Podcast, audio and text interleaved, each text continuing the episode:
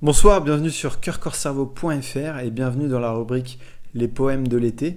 Je vous fais découvrir une auteure, Régine Albert, à Fleurs de chemin, qui a écrit un magnifique poème sur l'été.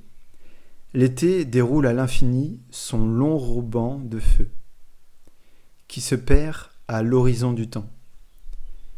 Et je m'invente la chanson du vent dans les branches vernies des pins rassurants.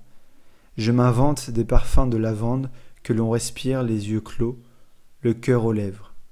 Je m'invente la plage tendre au creux de ton cou où reposer mon front brûlé de soleil.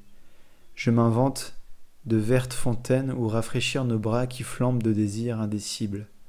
Je m'invente des rivières chantantes aux eaux glacées éteignant au petit matin sur nos corps le feu trop ardent des rêves de nuit.